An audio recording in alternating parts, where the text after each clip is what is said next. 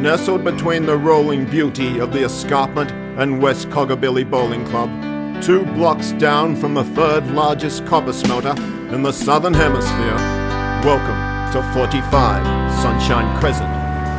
Meanwhile, in downtown East Coggabilly, our two crime fighting superheroes, Lemon Tart Man and Really Cool Cat, receive an urgent call from the police commissioner.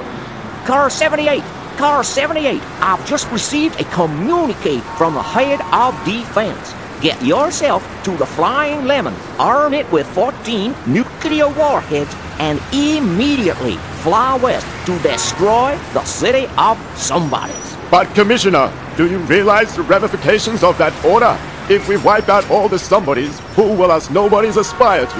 Wow! I understand your concern, really cool cat. Your father swam the English Channel 27 times, which makes him a somebody. Wow! And your mother had a physics at Cambridge, Wow! which makes you a very, very big disappointment, really cool cat. Wow! Third place in school under 11 shot put doesn't make you a somebody. Have our heroes enough time to get to the airfield and arm the Flying Lemon with warheads? Or was it arm the warhead with flying lemons? Pedal to the metal!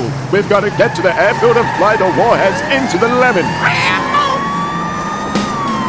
You have been listening to 45 Sunshine Crescent.